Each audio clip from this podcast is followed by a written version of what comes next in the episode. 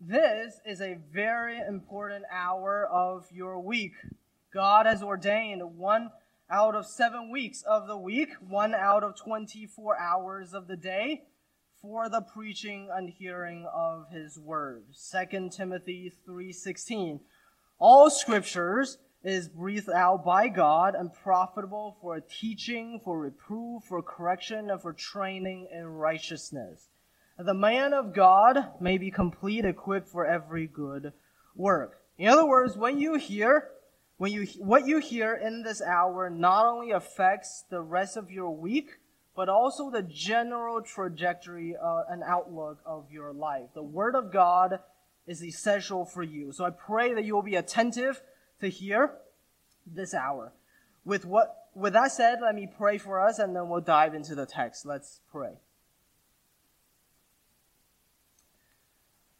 Lord, we give you thanks and praises because you have not concealed yourself, um, and you have not left us in darkness, the darkness of our sins and ignorance, but you have revealed the fullness of your glory to us. Even now, we can have a clear glimpse of it through your word, that mine of treasure, spiritual riches for the soul. Today, Lord, we come to the fountain of wisdom and we desire to drink and we desire to feast. I pray that you will teach us your word in this hour. May your truth go forth and be preached with the anointing from on high, and thy spirit will transform the hearts of everyone here this morning. And I pray that the sermon this morning will be preached with fear and trembling. And I pray that the sermon will be received with humility and conviction.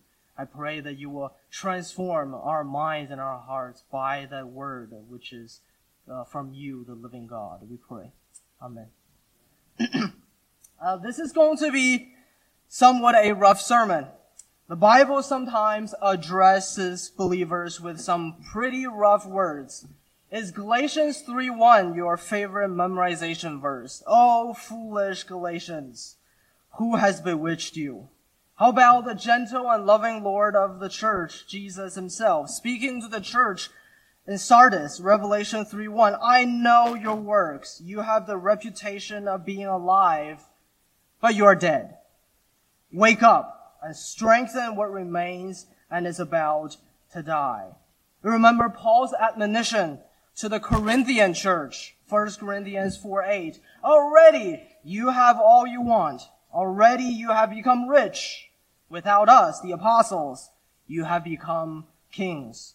Now, the point of these seemingly harsh texts is this. God loves his children.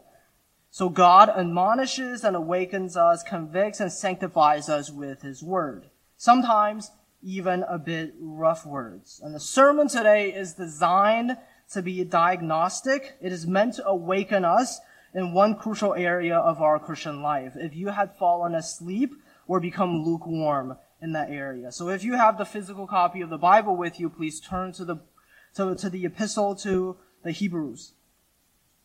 Letter to the Hebrews chapter 5 will be in verses, verse 11. Hebrews chapter 5 verse 11.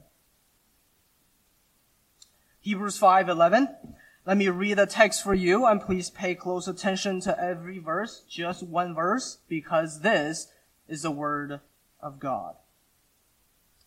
About this, we have much to say, and it is hard to explain since you have become dull of hearing.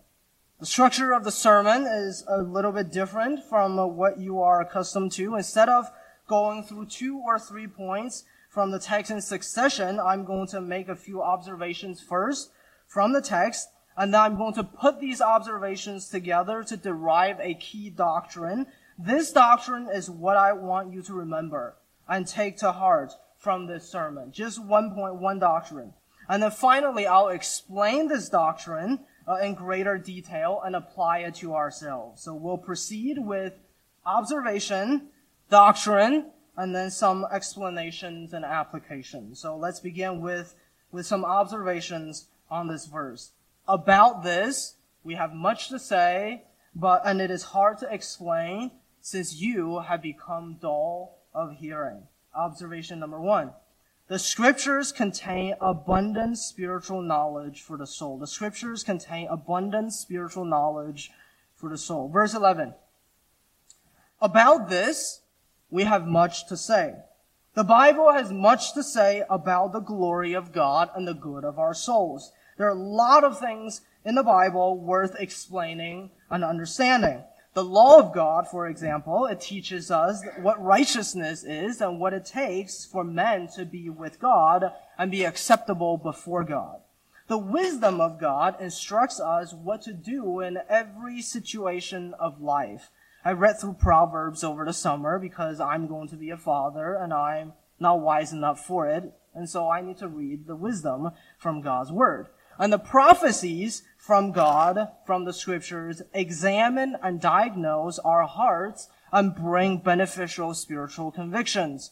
The gospel books, they turn our eyes directly upon the fountain and the root of our life and salvation, who is Jesus the Christ. The epistles of the, from the apostles explain Christ and direct us disciples in the way of godliness. This word, the, the word of God, the Bible, gave us new life. 1 Peter 1.23 since You have been born again, not of perishable seed, but of imperishable through the living and abiding word of God. This word saves us. This word continues to sanctify us today. John 17, 17. Sanctify them in the truth. Your word is truth. This word will safely guide us to our eternal home. Psalm 1. Blessed is the man whose delight is the law of the Lord, and on his law he meditates day and night. Whoever you are, whatever station of life you are in, you will find the Bible an excellent and all sufficient guidance for you in all things. Observation number one the scriptures contain abundant uh, spiritual knowledge for the soul. Observation number two the scriptures have many difficult doctrines to explain. The scriptures have many difficult doctrines to explain. Verse 11. About this we have much to say, and it is hard to explain. If you could somehow go back in time and observe how I prepared this sermon, this point, it would be immediately clear to you. There are a lot of things worth explaining and understanding in the Bible. But there are a lot of things that are very difficult and very hard to explain and understand in the Bible. Let's, let's just take the context of our, of our text as an example. The point of the book of Hebrews is Jesus is superior. Jesus is superior to the angels, uh, superior to Joshua, Moses, Aaron, to the animal sacrifices. He mediates a better covenant. He serves in a better temple. Now, in our text, the author of, of Hebrews is in the middle of explaining the superiority of Christ's uh, high priesthood over the Levitical uh, high priesthood by drawing a parallel between Jesus and Melchizedek. Jesus and Melchizedek. I'm not going to explain uh, this doctrine at all this morning. It's not the main point of the sermon, but the point is this. Do you know the institution of Levitical high priesthood and their functions and responsibilities in the Old Testament? Do you know what it means for Jesus to be our high priest? Do you know who Melchizedek is? Do you know what relationship and what parallel exists between Jesus and Melchizedek? Do you know what it means that Jesus is a superior, uh, is superior to Levitical high priesthood because he is in the order of Melchizedek? And this is just one doctrine from a couple chapters in the Bible. Time fails me to mention the doctrine of the Trinity, the hypostatic union, the divine covenants, the atoning work of Christ, the two ordinances for the church, and the assurance of salvation. I'm not even mentioning any obs- obscure part of the Bible. These are all essential Christian doctrines, and they are not easy to comprehend. I think we can all relate to Peter's words in 2 Peter 3:15. Our beloved brother Paul also wrote to you according to the wisdom given him, as he does in all his letters when he speaks in them these matters. There are some things in them that are hard to understand. Observation number two. The Bible is hard to understand. Observation number three. Believers can grow dull in hearing the scriptures. Believers can grow dull in hearing the scriptures. Verse 11. About this we have much to say and it is hard to explain since you have become dull of hearing. First of all, consider who it is that the author of Hebrews is addressing here. It's the believers. The author is not talking about unbelievers who have no interest whatsoever in the Bible. He is addressing the Hebrew Christians. Hebrews 6 9. Though we speak in this way, yet in your case, beloved, we feel sure of better things, things that belong to salvation. They are Christians. Again, Hebrews 10:39. But we, including the, the people who receive this letter, we are not of those who shrink back and are destroyed, but of those who have faith and preserve their souls. Therefore, this is very important. Pay attention. This is very important. Very important. This, ser- this sermon addresses the believers in this room. I will speak to unbelievers, particularly here and there, but my main audience for this sermon in mind, as I preach, are the believers here, because this text is about believers. Secondly, I also want you to consider this. I want, to cons- I want you to consider what spiritual ailment this group of Hebrew believers and Christians suffer from. It is a dullness of hearing. The dullness of hearing. Verse 11. You have become dull of hearing.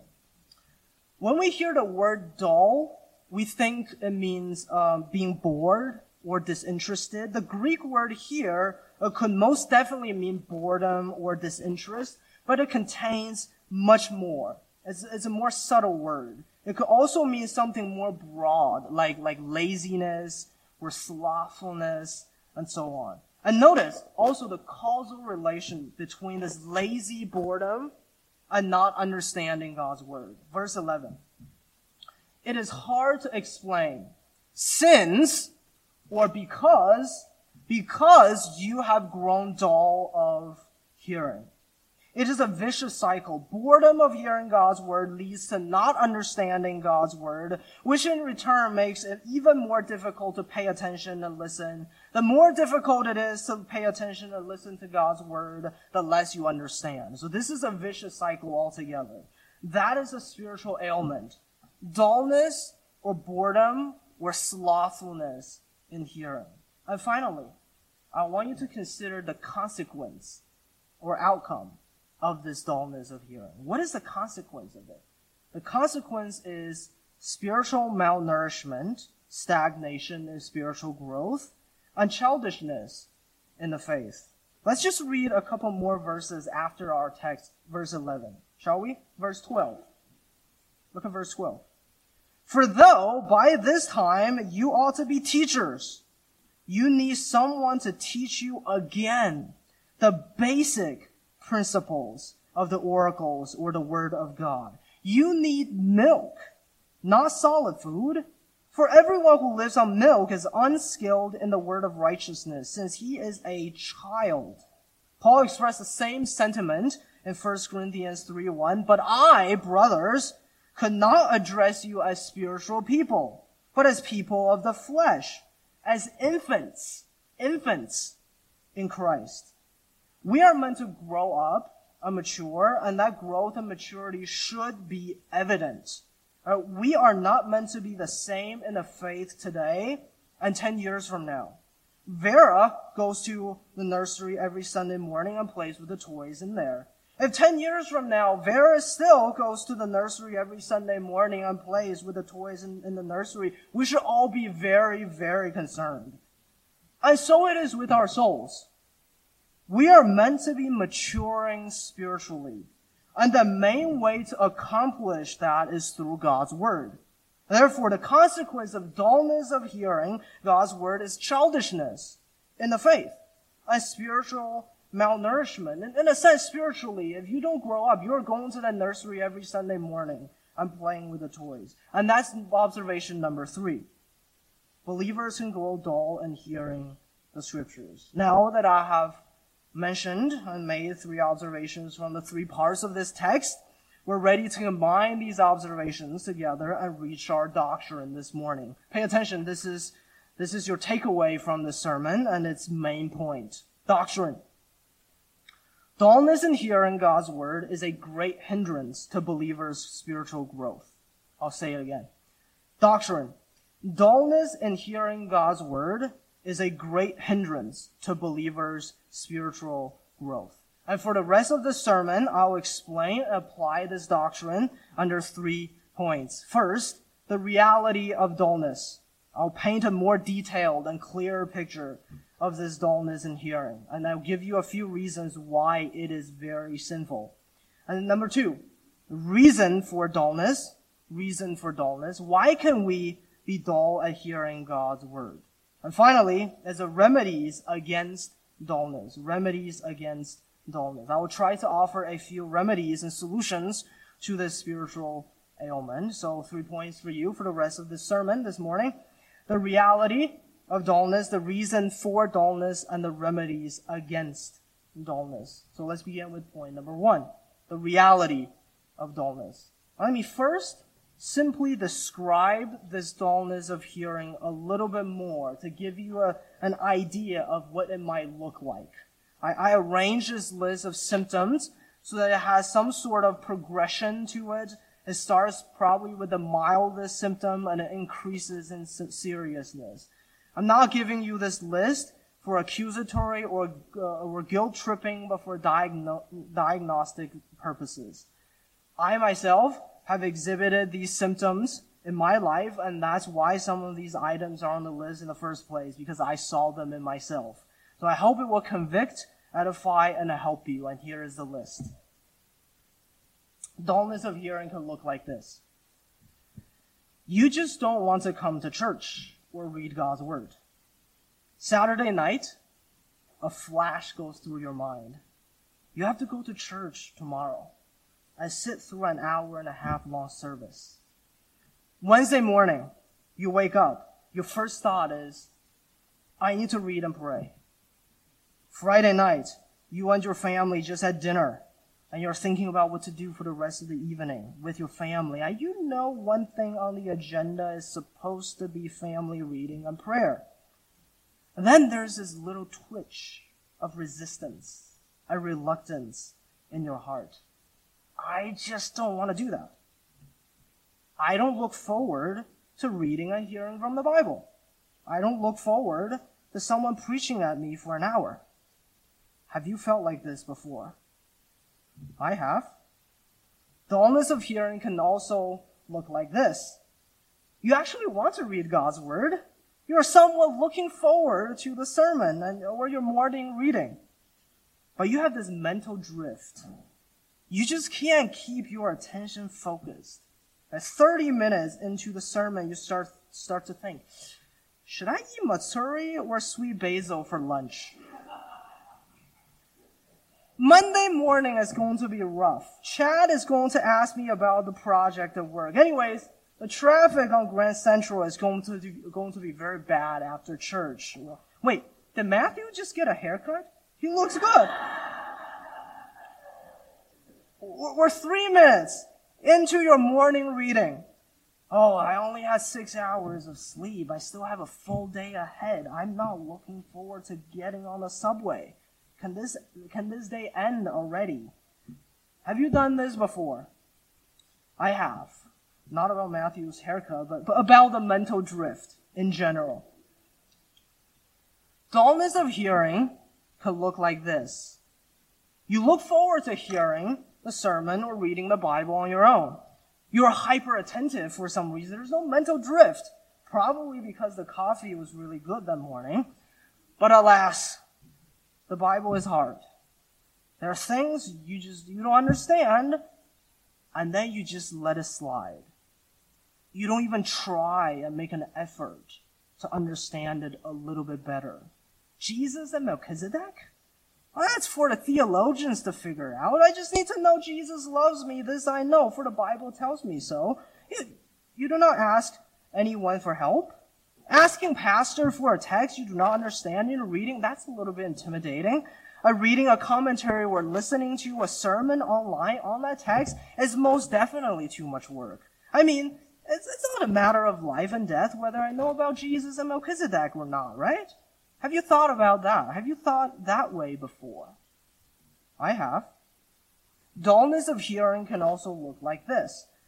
You read and listen. You look forward to reading and listening to God's word. You pay attention when you read and listen. You even understand most of it. Praise God. You do. But you just never think about it again.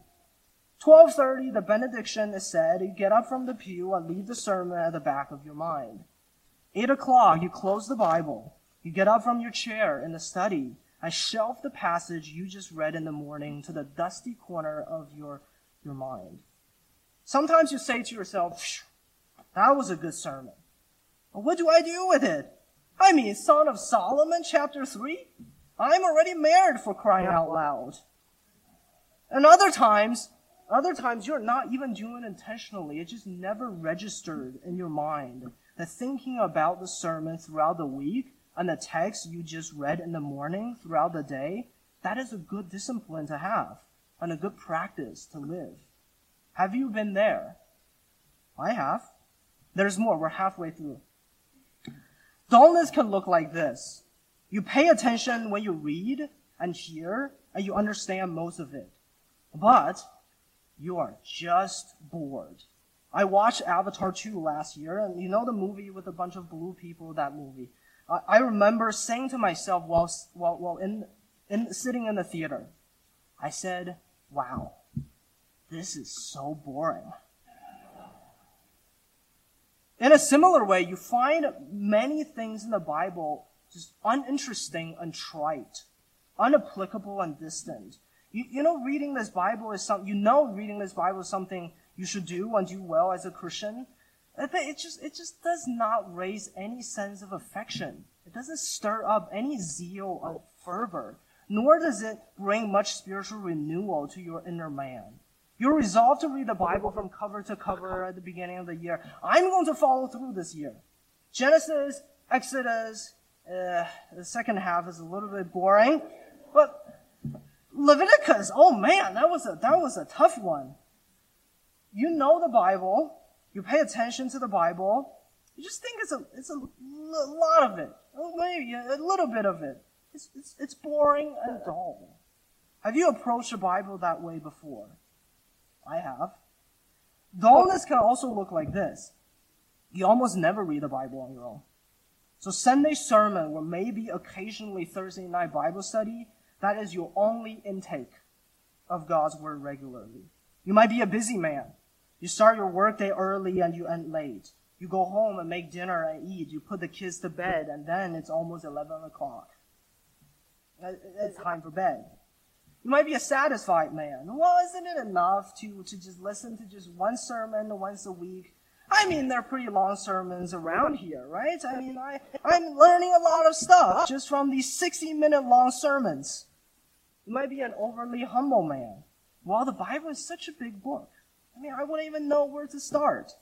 I'll just let the pastors and the teachers tell me what the Bible means instead of reading it on my own. You might be a charismatic man, not, not a winsome person with a lot of charisma, but, but someone with charismatic leaning. Well, the Bible is one way through which we can know God, but the Bible is not the only way through which we can know God, gain saving knowledge of God. So I don't need to read the Bible like I mean, I, like I cannot know him and his will otherwise. By the way, the Bible is the only way through which we, since the time of the apostles, can know God savingly. And outside of God's providence, you can only know God's will through the Bible. But whatever reason you have, whether you are a busy man, a satisfied man, an overly humble man, or a charismatic man, the reality is you do not read the Bible much outside of Sunday. Is that true of you today? Finally, one more. Dullness can look like this. You're a husband or you're a parent. Not only do you almost never read God's word on your own, family devotional is non-existent in your family. Evenings are spent exclusively on earthly entertainment or secular work. Not even talking about a deep exegetical two hour long thorough study on Joshua chapter 19. I'm talking about a five minute short devotional on a psalm concluded with prayer and intercession for the saints. That doesn't exist in your family. The reality is this concept of family devotional is just altogether foreign and strange to you. You hope to raise children who love God and God's Word, but God's Word is rarely studied, discussed, referenced to, or even mentioned at home. Is that true of you today? Now, that's what dullness of hearing can look like. And hopefully, this list has given you a clear idea of what the author has in mind in our text. It's exceedingly broad. If we're honest with ourselves, we will acknowledge is how pervasive this spiritual ailment is. Symptoms of dullness could be found in every believer at least at one point of their Christian life. It does not matter how old, how old or how young, whether you are a new convert or a seasoned believer. Symptoms of dullness can be found not only in individual believers, but also in corporate churches everywhere. And it is not merely seen in the churches today, but in all generations. Spurgeon said this in his sermon over 150 years ago. I fear a great many Christian people do not think much about their religion. Contemplative pursuits are not so general among Christian professors as I could wish. Dullness of hearing is as pervasive in the church today, if not more, as Spurgeon's time, and for that matter, any time in history. Now, is this dullness of hearing a big deal? You know, is it, is it, is it a problem? Well, John Owen wrote in his commentary on Hebrews concerning this very verse about dullness of hearing. This is a sin of so perilous a nature as to deprive us of all benefit by the gospel. You hear what he's saying here? This dullness of hearing is so dangerous spiritually that it could rob you of every benefit of the gospel. That doesn't mean if you will be damned forever if you don't read your Bible, if you confess with your mouth and believe in your heart that Jesus is the Lord and, and God has raised him from the dead, then you will be saved. But it does mean your dullness of hearing will rob you of joy in tribulation, fortitude in hardship, assurance of salvation, strength to combat sin, fruitfulness in service, and wisdom in life. So since this is a matter of great importance, let me quickly give you a few reasons as to why this dullness is so sinful to make sure that neither Owen nor I am exaggerating. First of all, this dullness of hearing is sinful because it disrespects the Father who gave us the gift of His Word. It disrespects the Father who gave us the gift of His Word. Here is a very self-evident principle. The reaction of hear- the hearer to the words of a speaker reveals his attitude toward the speaker himself. It's never just about the words we hear, but ultimately about the person who speaks those words. Here's an illustration. On Saturday morning, bear in mind, this is only an illustration. It has not taken place in real life. So on Saturday morning, my wife says to me, the house is a mess. It's very important that we should have a neat and clean house. Can you please take charge to, uh, to, to clean it? And I wouldn't even let her finish, and I say, honey, it bores me just to just listen to you. Can please do not talk to me again for the rest of the day. You know what? Make it a week. Please do not talk to me for the rest of the week. You know, first of all, I will be in big trouble and I will certainly have to clean the house. But, but more importantly, but more importantly, that is sinful. That is offensive and disrespect, disrespectful to not just my wife's words and requests, but my wife as a person. In an infinitely more serious way, there are very few things more disrespectful than telling God, the Bible you inspire by your Spirit, revealed through the apostles and the prophets, gifted to us by your immeasurable grace. That Bible bores me. It does not move or affect me in any way.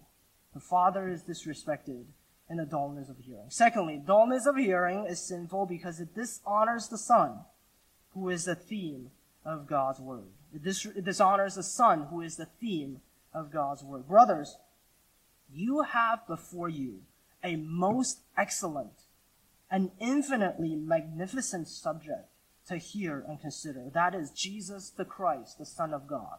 It profits the whole soul to set our minds upon him, set forth so gloriously and clearly from the Bible. Yet, we seem to be far more interested in the lesser things and the worldly entertainments, things that are transient, invented by the darkened minds of men, and often bring no profit whatsoever to the soul and promote little to no godliness and sanctification. It is simply tragic when God's people find the trivial trifles on television, magazines, and social media more drawing than Jesus Christ.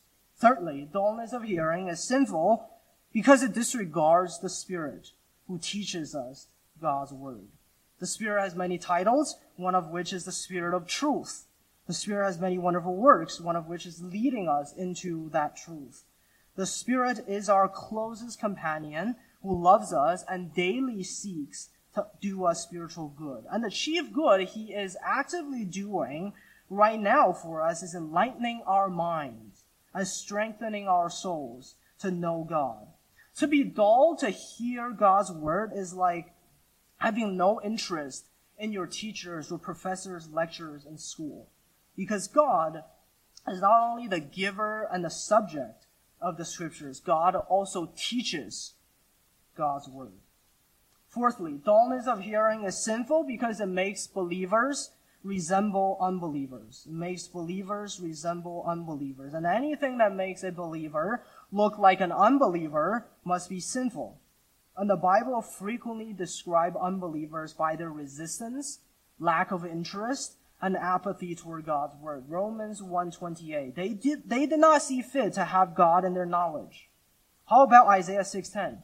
Make the heart of this people dull, and their ears heavy, and blind their eyes, lest they see with their eyes and hear with their ears. Again, Amos 7, verse 10. The priests at Amos' time spoke against him uh, to Israel's king. Amos has conspired against you in the midst of the house of Israel.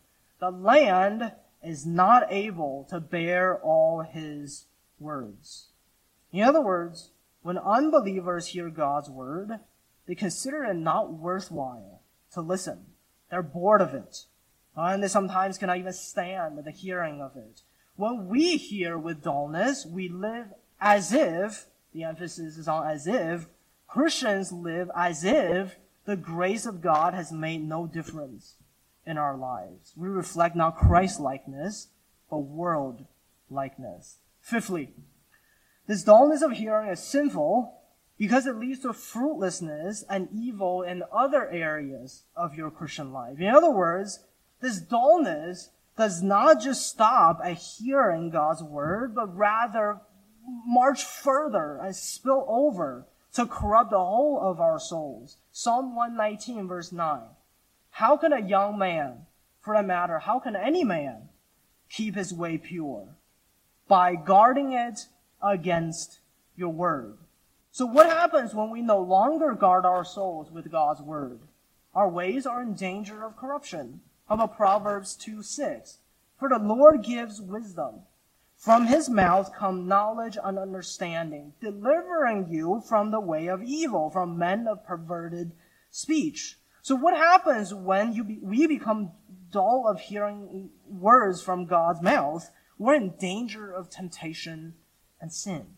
Now, not only is the danger of, of sin present when the word of God is absent, dullness also leads to the danger of fruitlessness. Let me give you one example. Our relation with the church. If we're consistently bored with God's word, consider it a great burden or drudgery, and make little to no effort to comprehend and internalize and practice God's word, then we will not be fruitful in the church. I mean, how could we? The church is built upon the foundation of the Word of God. When the church gathers for public worship, the preaching of God's Word occupies the central location, uh, position. When the saints fellowship with each other, they love talking about God's Word and encouraging each other with, with God's Word. Everything in this church revolves around God's Word. Dullness in hearing would take away every opportunity for you to be effective and fruitful in service and ministry in the church. And finally, this dullness of hearing is sinful because it undermines our testimony before the unbelieving world. Put yourself in the position of someone who does not Christ for a moment. If you walk into a church where the people are disinterested, or apathetic, or dull toward the word of God, what would be your most natural conclusion? Well, there must be very little in the Bible actually worth knowing. Because even the people who profess to be Christians, the people who swear their allegiance to Christ, the people who claim Jesus is their hope in life and death, they're not even interested in what the Bible has to say. You have my salesmen who are passionate about a product that is a complete waste of your time. We have the words of eternal life. How could we be dull of hearing? How can we let God's word feature so little of our lives? Are you dull of hearing God's word? How are you dull of hearing God's word? Do you read it at all? When you read it, do you think it's boring? When you hear it, do you think about it? After you hear it, do you contemplate upon it throughout the week or the day? Brothers, take care to reflect upon the word of God. Point number two, the reason for dullness.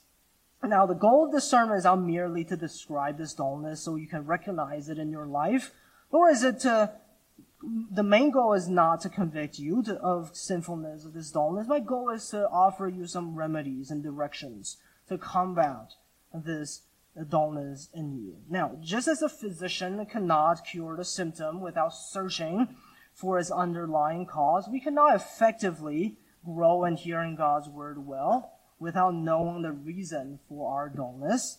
And so, so before giving you the remedies, let me give you a few reasons why believers can grow dull in hearing or reading God's word.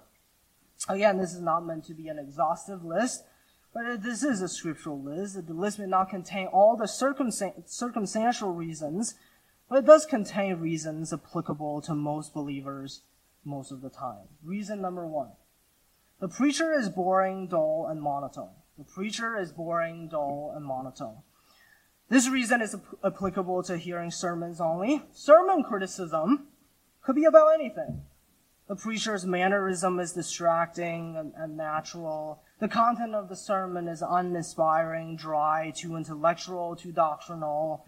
The structure of the sermon is unhelpful and messy. The word choice is unclear and confusing. The cadence is too flat and monotone. The pace is too fast or too slow. The length of the sermon is too long or too short. The style is too humorless or too much humor. I remember after one sermon at a church, I overheard someone say, I just don't like the preacher's voice. He's too pitchy. Now, all these crit- critiques are entirely possible or even true. And all these things could make listening to a sermon more difficult. But here's an application for you. Verse 11. About this we have much to say, and it is hard to explain. Remember, it is hard to explain God's word. The preacher could have chosen to, to amuse and entertain you for an hour on Sunday morning for that would be far easier. The preacher could have taken two hours on Saturday afternoon to casually and superficially think about what to say on Sunday morning, for that would be far easier than poring over a text for 30 hours throughout the week. And we're blessed that our two pastors who most regularly occupy this pulpit never take the easy way out. So be gracious to your pastors. Love them Love them by paying attention to their sermons. Love them by going up to them after the sermon to tell them one or two things you learned from the sermon that's encouraging to you, convicting to you, that's transformative to you, things that you will desire to live out in your Christian life. Reason number two. God is incomprehensible and we are finite in our mental capacity. Whenever we open the scriptures on our own during public worship or Bible study, we're drawing near to and occupying our minds with the most excellent, lovely, and satisfying subject. It is not fruitless trivialities uh, and vanities we're dealing with. We're gazing at the being the attributes, the works, and the wisdom of God in the face of Jesus Christ. Now, concerning this God, one thing you should know is that he is incomprehensible. It doesn't mean he cannot be known. It doesn't mean he's unknowable. He most definitely can be known through creation and revelation. But it does mean God cannot be comprehensively and perfectly known. God is infinitely more incomprehensible than the ocean is inexhaustible and the universe is in. Think Psalm 139. You search out my path and my lying down. I don't even search out my lying down. Even before a word is on my tongue, behold, O Lord, you know it altogether. Such knowledge is too wonderful for me. It is high. I cannot attain it. Think Job 42. I've uttered things what I do not, did not understand, things too wonderful for me. Think Romans 11:33. Oh, the depths of the riches and the wisdom and the knowledge of God, how unsearchable are his judgment and how inscrutable his ways. Think thy God of infinite depth and think ourselves with finite mental capacities and natural limitations. Just as a little bottle can never drain the ocean and a little room can never contain the earth, our mind cannot fathom all of God. And when we try to, through the hearing or reading of God's word, of course we get weary, we get tired, we maybe get intimidated. Of course we need rest and recreation with a grand and infinite being occupies our finite and demands our continual attention, we become dull. It becomes a little bit burdensome. We become inattentive. Reason number three. We're often hindered by recreations, distractions, and businesses of life. Recreations, distractions, and businesses in life. On one hand, there are many other good and godly things we are called to attend to daily family uh, that requires our intensive care and attention, including newborn babies and aging parents. Work can easily spill, uh, work that easily spills over to evenings and even late nights. Social activities that can occupy much time on the weekends. At the end of the day, these good and joyful occasions can sometimes crowd out the time and energy we could have allotted to the hearing and the reading of God's Word. At the end of the day, for some of you, the reason for lack of hearing or reading God's word is simply a fully packed schedule, crowded with things that you absolutely have to attend to. On the other hand, for many of us, there are probably also many other not so good and not so godly things that we pay way too much attention to. We have grown so accustomed to the endless entertainment options and social media of the world. I would gladly concede and acknowledge the usefulness of these things in, in the Christian life if used moderately and well. I've heard some people say that so and so recreational activity is not so is not by nature sinful, so what is the big deal of engaging in it? Well, the problem is this is a backward approach to the role of recreation in the Christian life. Recreation serves a renewing purpose so that we may receive temporary rest and, and be recharged in order that we may go on and be fruitful and useful for God's kingdom uh, and for the church. It's literally it's literally like recharging your phone. That is not supposed to be a perpetual state of the phone. Right? It ran out of battery, so you plug it in to, to the charger, so that an hour later you can use it freely again. In the same way, recreation is a temporary state of life. The question is not how much non-sinful recreation we can fill our time with, but rather how much recreation is necessary so that we may again be useful to God and to his people again.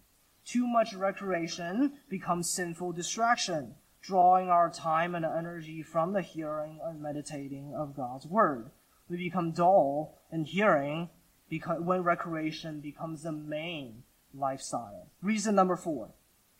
Some believers undervalue or disregard spiritual maturity and growth. Some believers undervalue or disregard spiritual maturity and growth. Some say, I've already been saved. My eternal destiny has been secured by Christ. My biggest problem has been solved, and I can never fall away. So growing and maturing in the faith is not a top priority for me. Even if there is marginal growth in my faith, barely any progress in my sanctification, little hearing of God's word for the rest of my life, I'll still be saved. This again is a misuse of scriptural doctrine. Perseverance of the saints is not given to us to justify our intentional slothfulness. It is given to us to comfort and encourage us uh, that even uh, a, when our best effort is mingled with failure and blemish. It does not excuse our growth. It is meant to stir up our growth. We're more motivated to grow. Do not take lightly the scriptural mandate, 2 Peter 3:18, but grow in the grace and knowledge of our Lord as Savior Jesus Christ. Reason number 5. Some believers misunderstand the means of spiritual maturity and growth. Some believers misunderstand the means of spiritual maturity and growth. Related to the last reason, maybe you care a lot about spiritual growth in the faith. After all, the Bible does call believers to mature. Right? Hebrews 6 1. Therefore, let us leave the elementary doctrine of Christ and go on to maturity. We're not meant to be babies forever, not physically nor spiritually. And so growing is important. That much is clear. But after that, there is a confusion, a misunderstanding as to how we can attain uh, that coveted spiritual growth. Well, some people think, well, just keep on living a godly and a good and moral life and you will grow naturally. Others think community. Community is what really grows you. Living life with other people will mature you. Still others think service or leadership uh, will try and refine you enough to make you a better man of God. There may be a grain of truth in these approaches, but the Bible is very clear. 1 Peter 2 2. Like newborn infants, long for the pure spiritual milk, that by it you may grow up into salvation. And what is that pure spiritual milk? He explains that a little bit early in 1 Peter 1 24. The grass withers and the flower fades, but the word of the Lord remains forever. A wordless Christian is a malnourished Christian. Reason number six. There's still remaining indwelling sins and sinful inclinations in us. Before we're converted, at best, we found the Bible dull and boring. At worst, we just oppose it and reject it altogether. And that tendency doesn't just magically vanish altogether the moment we are regenerated. We're slowly and surely putting off the old man and putting on the new man made in the likeness and righteousness of Christ. But alas, the old man, the old man is stubborn, and sometimes we respond to God's word like the old man more than the new. So brothers, can you, can you fathom this great wonder that when we are raised to everlasting life, we will never be bored with God and His Word ever again.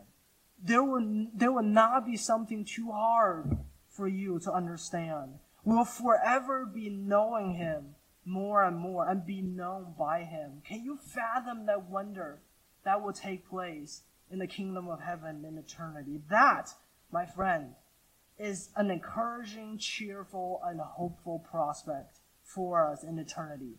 And that is also a useful, a motivating, and a spurring reality for us in the here and the now to know and to love God's word. Because in the kingdom of heaven, you will never be bored with God. And so you can live it out now more and more on this earth. Now, very quickly, let me conclude with point number three.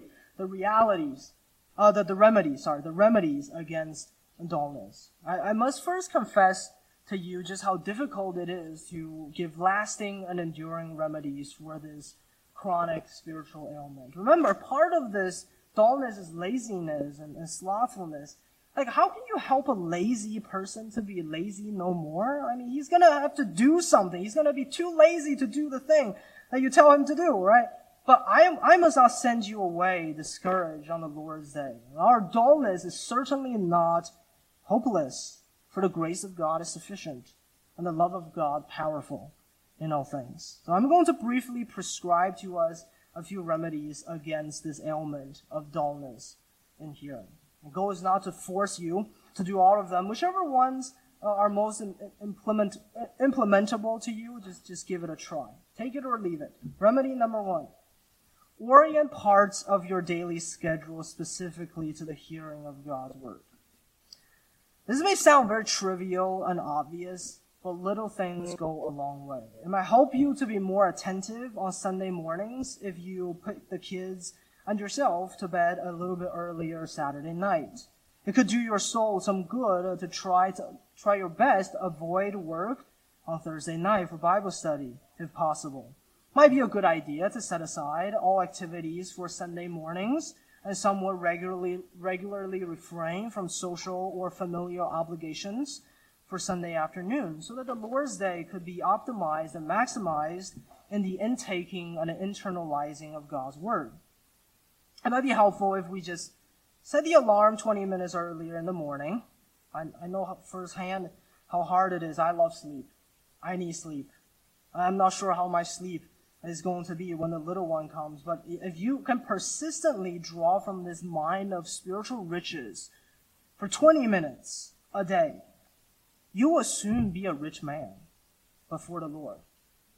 Of course, I understand some of you have to work on Thursday nights where you live very far and it's hard to get home. But once in a while, we all have emergencies or families to take care of. I, I simply want to encourage us to think a little more carefully how we can we may move around items on our schedules to immerse ourselves and our families into God's word. Whatever that may look like practically for you and your family. Remedy number two, take advantage of helpful resources. Hebrews 6 1. Therefore, let us leave the elementary doctrine of Christ and go on to maturity, not laying again the foundation of repentance from dead works and of faith toward God. This, so this verse is telling us, you know the elementary doctrines of Christ, yeah, yeah. but that is not enough. That is enough to save you, but that is not enough to mature you. You know the basics of the gospel, but you do not, you, you do not know much more. Your diet is almost exclusively milk. You have not tried solid food for the mature. You do not know where to go to learn more. What do you do? We are blessed, actually, to live in a time where abundant theological resources are available to us, which are designed specifically to help us think on God's word more. Uh, the one, the one resource most readily accessible for you as a member of this church is our statement of faith, the 689 London Baptist Confession of Faith. The adoption of this confession of faith is not the end, it's the beginning. Now that we collectively recognize it as our statement of faith, we should not just set it aside, push it out, never mention it again. On the contrary, we can begin to use it in our corporate church life or individual Christian life. You may oppose the 1689 altogether, and you disagree with its doctrinal stance here and there, but you cannot deny the fact that it is an edifying and enriching resource for you. Read it on your own, or read it with your family. In addition to the 1689, there are books written by good and godly Christians, modern or old. There are sermons preached by other pastors, modern or old. You can read on your way uh, to work and back. You can take 15 minutes to read before bed. Jack listens to a Tim Keller sermon every night as he lays in bed. I like reading books written by people who have been dead for more than two centuries. If you want to take advantage of these resources designed to help you and to know God more, but you don't know where to begin, you know, reach out to me, reach out to your pastors, and we'll give you recommendations. Remedy number three read the Bible with someone. Read the Bible with someone. Ecclesiastes 4 9. Two are better than one. If two lie together, they keep warm. But how can one keep warm alone? And when you read the Bible with someone, someone else, you preserve the fire of, of zeal more easily. When you read the Bible with someone else, you are held accountable uh, you're less likely to slack off. When you read the Bible with someone else, you learn from each other things you would not have otherwise seen by yourself. I've learned much from hearing other people's answers at, at, our Thursday night Bible study, things I've never seen before in the text. I've been corrected by my wife during family devotional several times. Uh, when you read the Bible with someone else, you serve and you love another person, and you are loved and you're served by another person. So, so look around you. Find someone. Find someone you can read the Bible with in this church. Maybe once a week, maybe on a Saturday, maybe for half an hour or more. Maybe it is your wife, your children, maybe it is a younger brother or sister. Find someone to read the Bible with in this church. Remedy number four, pray. Pray. James 1 5. If any of you lacks wisdom, let him ask God, who gives generously without finding, without reproach, and it will be given him. Pray that you will read the Bible. Pray that you will be more desirous and happy to read the Bible. Pray as you read the Bible. If you don't want to read, pray and confess. If you do not understand something, pray and ask. If you gain new spiritual insight, pray and give thanks. Pray. Remedy number five, last one. Always return to the gospel. Always return to the gospel. I said this sermon is mostly for the believers here, and so now I conclude this sermon. I speak to every soul present in this room. The gospel is of first importance. And the gospel is of first importance for a reason. The root of all remedies against every spiritual ailment, including our dullness of hearing God's word, it is in the gospel. Do you know the gospel? The gospel says there is one God who is the creator of all things.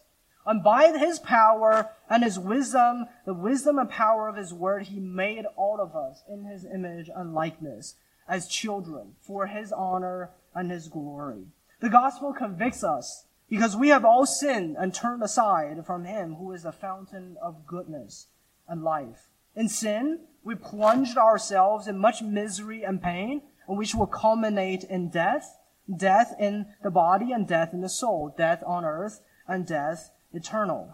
But God, who is rich in mercy because of the great love with which he loved us, sinners, he sent forth his son to take on flesh and the human nature in the person of Jesus the Christ. He was righteous. He was sinless. He was the, he was perfect and good in everything. He was the most wonderful and beautiful person ever lived in this world. His words are always always true when his deeds motivated with love for God and his Father and for his neighbors. Jesus also took on our sins against God upon himself on that cross. He bled to cleanse us from our guilt. He suffered to turn away the wrath of God we deserve. He died so that our debt, our sin debt against God, can be canceled. What we owe to God is fully paid on the cross.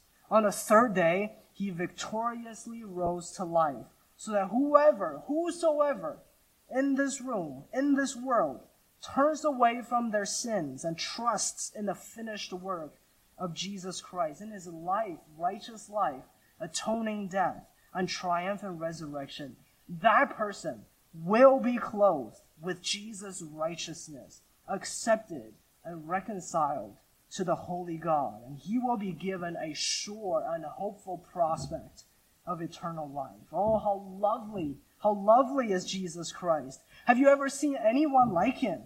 You are drawn to glamorous celebrities, accomplished athletes, and intellectual scholars. Are you drawn to this all sufficient Savior, Jesus Christ? Is your soul knitted together with his, as his, as his soul is with yours? Whether you are or not, Go to the Bible. You can meet him there. You can know him there. And you can adore him there. The written word of God is for the incarnate word of God. So, brothers, frequent this gospel, which will surely move you to frequent the word of God. I entreat you, brothers and friends, if we have such a wonderful Savior, can you and I be dull of hearing from him? Surely you will not. Take up and read. Take up and read. Let's pray.